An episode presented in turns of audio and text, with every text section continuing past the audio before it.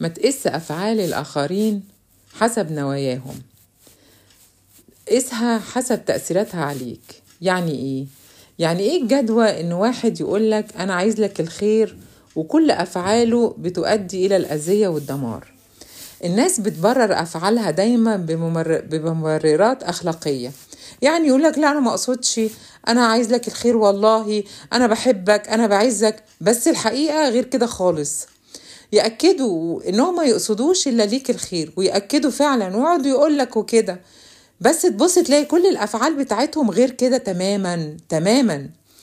اتجاهل المبررات دي وما بت... ما تسيبش نفسك ان أنت تحكم عليهم بالأخلاقيات لأ أو بالكلام. احكم على الناس بأفعالهم. ما تنسوش تتابعوني على تيك توك فنجان قهوة مع جيهان.